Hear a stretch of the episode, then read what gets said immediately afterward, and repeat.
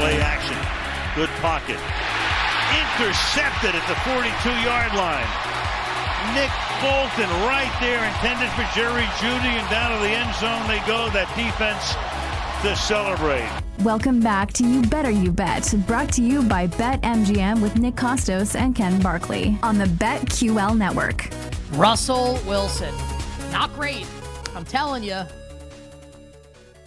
I don't think we're that far off from maybe getting Jarrett Stidham time in Denver. If this is what it's going to be for the Broncos and like it's going to be brutal like this and tough to watch, I don't know how far off we are actually from Jarrett Stidham time in Denver for Sean Payton and the Denver Broncos. The coach Dave Wannstedt joins us in 20 minutes talking week six in the NFL. Lockmas coming up uh, next hour. We'll board the locomotive for Ken's entire college football card. One hour from now begins the big ass power hour with all our bets for week six NFL Sunday, hockey bets for tonight in Bets of Steel, and our baseball thoughts for the league championship series in those respective game ones. But for now, Jake, let's bring uh bring up the recommends here, please. And let's talk about the Packers Broncos game coming up in week number seven. Uh, Denver will host this game. Green Bay will be playing this game off of it's by. So if I were Denver, I'd be like a little little PO'd here. Like, oh man, like we could have this extra travel, like this extra rest advantage, right, uh, in our game next week. Or it's like, yeah, or just the Packers are coming off their bye and they'll be even more rested.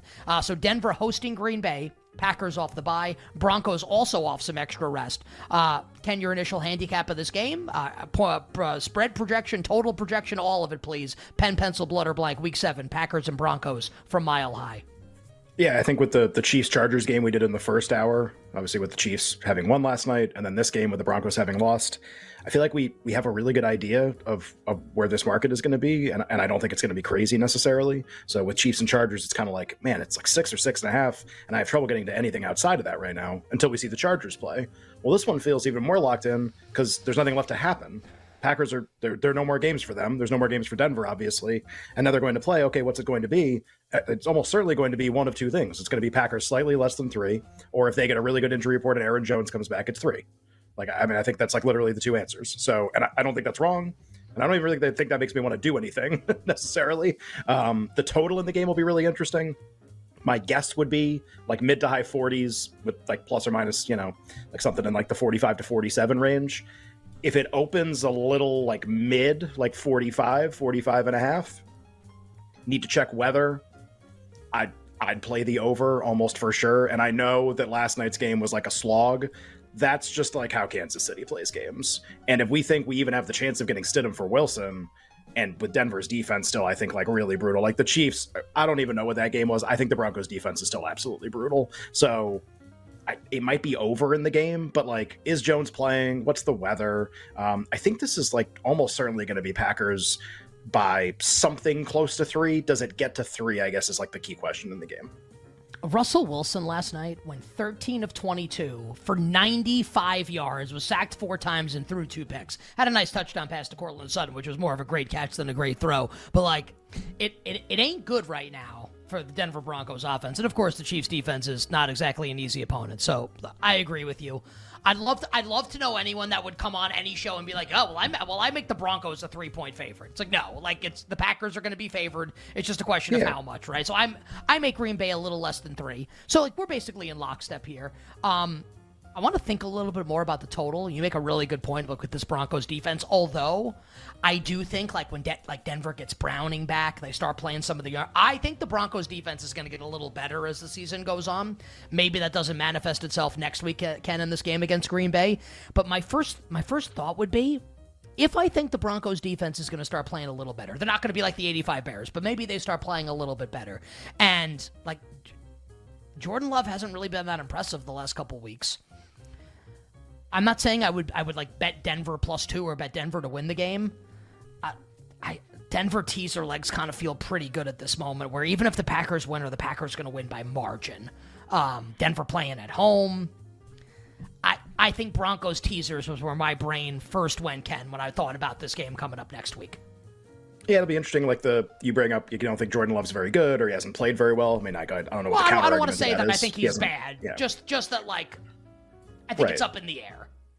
But I think, like, to be fair, so like last two weeks, it's like Lions defensive front, which is like really formidable and applied a ton of pressure. The Packers' offensive line had like their worst game of the season, uh, and then you had Maxx Crosby last week, like wreaking havoc against the Packers' offensive line again. And now this is like Frank Clarkless Denver, and like they've been able to make some other offenses with some other bad offensive lines look pretty good, and uh, and look pretty look like put up a lot of points and a lot of yards so far this year. Also, like if Aaron Jones plays, like we saw what like Breece Hall did to the Broncos, other running backs have done to the Broncos, like that like that adding that new element like aj dillon stinks like i don't think that's going to be the answer to the question but like if aaron jones plays like i th- this game like shouldn't get loose necessarily because the packers don't really play games like that but i I kind of want to see it from Denver's defense more than more than the Chiefs like getting in the red zone That's a fair. bunch and just tripping over themselves, which is basically what happened last night. Like they were able to get the ball inside the 20 or at least in field goal range on like basically every drive and then fumble it up and have, end up having to kick a field goal and Butker comes out on the field. Like it can be like can it be different than that? Can they actually like hold up a little bit? Um yeah, I guess I guess the more I'm thinking about it, the more like I, I think Aaron Jones injury might like dictate whether I make a bet in the game or not. So out of the like the four side or sides and totals in the two games we discussed, Chargers, Chiefs, and Broncos, Packers, fair to say that both of us most interested in the total in the Chargers Chiefs game. Yeah, just like do we do we want to play on what we've seen from the Chiefs so far of being a, a really low scoring, kind of like honestly the word is like an inefficient offensive team. Like haven't scored a lot of touchdowns, settling for a lot of field goals, still getting yards. Obviously, Mahomes was over 300 last night. Yeah, like is is that what that Chargers game is going to be? I think that's like the most honestly. I would say of the four sides or totals total, like a, and you know combined, is that is that the thing I think could move the most too? Like, is the Chiefs Chargers game like is that that game's going to go to seven or like drop a ton? Probably not. Uh, I guess the Packers could go to three. I guess that would be the most notable side thing, but feels like two and a half or less. Um, and and then their total, like I guess weather, like I guess in Denver could be involved in that too. But it's just the total in Chiefs Chargers. Like I really don't know what we're like. What are we supposed to value when we make bets in that market? Like, are we? Is this a well at the start of the year like two high flying offenses, and every time they play it's like fifty two or fifty four or something? Or is it like well, do you watch the Chiefs games? And they're nothing like a 51 total. I mean, they're not even close to a 51 total. I, I, I still think that's the most interesting one. Yeah.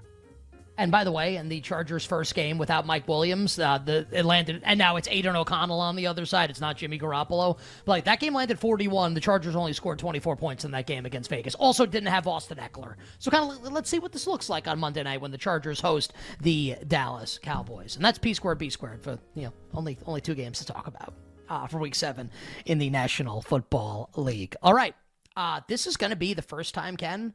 I think in the stadium, um, Sirius XM era of the show, that we will have talked monster teasers. Uh, definitely. Now, I think we did it on Sirius, but not on. I don't think we've done this on Stadium yet. So, for the for the benefit of our viewers on Stadium, uh, this is pretty awesome what we're about to do. The monster teaser is a four-legged teaser uh, where you can move the side or the total 13 points in whichever direction you'd like. Um, you pay a lot to do this. It is like not like what what bettors would refer to as a positive EV bet necessarily. It's not the best mathematical bet that you can place. When you place it, you will click the button and think, "Oh my god, like pay me my money. How does this lose?" And the answer is it loses in a variety of ways. Like maybe for instance, you know, the Patriots losing 34 nothing to the New Orleans Saints. Just just one of many potential examples. So let's craft here, Ken, a side monster teaser for week six. And I think any discussion about the side monster teaser for week six has to begin with are we just auto putting in the Dolphins and the Bills, Big basically favorites. just to win their respective games? Yep, against the Giants and uh, Panthers, respectively. Yeah, I mean it's just it's uh it's rare to get back to back weeks with like two touchdown point spread multiple this early in the season. Like late in the year you get these kind of point spreads all the time. You get some weird like team starts tanking, at 17 against Mahomes or something. But it's back to back we early in the year that we've had these huge numbers. And uh and man, you know what? You know what's great to do with minus 15? Make it minus 2 that's a really good thing to do. Uh, so the Bills are out to 15. That would become Bills. So this is what Nick means for people who haven't done this before. This is what he means when he says you click the button and you go, how does it lose? like you you put in, all right, Bills minus two, Dolphins minus one. Like you just get to do that. Uh, it is also worth noting that there are a lot of nine and a halfs back on the board for the Niners, and that means you could get them plus three and a half against Oh, PJ. I almost said DTR against PJ Walker and the Cleveland Browns. So like PJ your biggest Dubs. point spreads. Like I- sometimes I would say like nah, like I don't really want to put that game in, even like a nine or an eight and a half, just because like you don't, you know, we we like other things better. But I mean, the three out of the four this week. How is it not Bills minus two, Dolphins minus one, Niners plus three and a half against PJ Walker? I mean, that's it. That's your starting point. Okay, well, uh, yeah, G- great. So, Yeah. so, so, so, so let's pick a fourth leg then, because I'm in with you on these other three. I think it's actually really easy. Um, so this is this is now ostensibly the actual Yeah. number one overall draft pick for the monster teaser, because like we like we basically had it's like Peyton Manning, John Elway, and and, and Andrew Luck just Sure. went off the board one through three. So now it's like, Right. what's the next pick? What's the actual first pick of the draft now? We got three in tow. Let's complete the four leg side monster, Ken. Uh, anywhere on the board you want to go, what is your first selection? Is do I want this to be my first? Yeah, I think I mm, I have two. I don't know which one I want to go first. Ravens plus eight and a half would be one against Tennessee in the uh, international game, and then Jags plus nine against Gardner Minshew. I think would be my number one pick. Uh, I would go with the Jags only because, like, we've seen Vrabel kind of have Lamar's number in the past. Tennessee did just, and I know it's not the same thing, but they destroyed Cincinnati a couple weeks ago. And look, I know Burrow couldn't move, and Lamar has the most rushing yards of any quarterback right now, so it's not the same thing. But like Vrabel's kind of pulled it out of his derriere before, right? Sure. We've seen it happen. So like, I think it's Like I think they're Minshew. both really good. Yeah, I mean, I- like I would Min- go Minshew by ten is how we lose this. Yes. That's how we lose. Yep. Minshew by ten. It's the title of my upcoming novel. I just I I don't was- know if well, that's. uh, I don't know if we're ever losing that. if uh okay so yeah so jaguars will be will be the last leg if if you fronted a band and the band name was minshew by 10 what type of music would the band play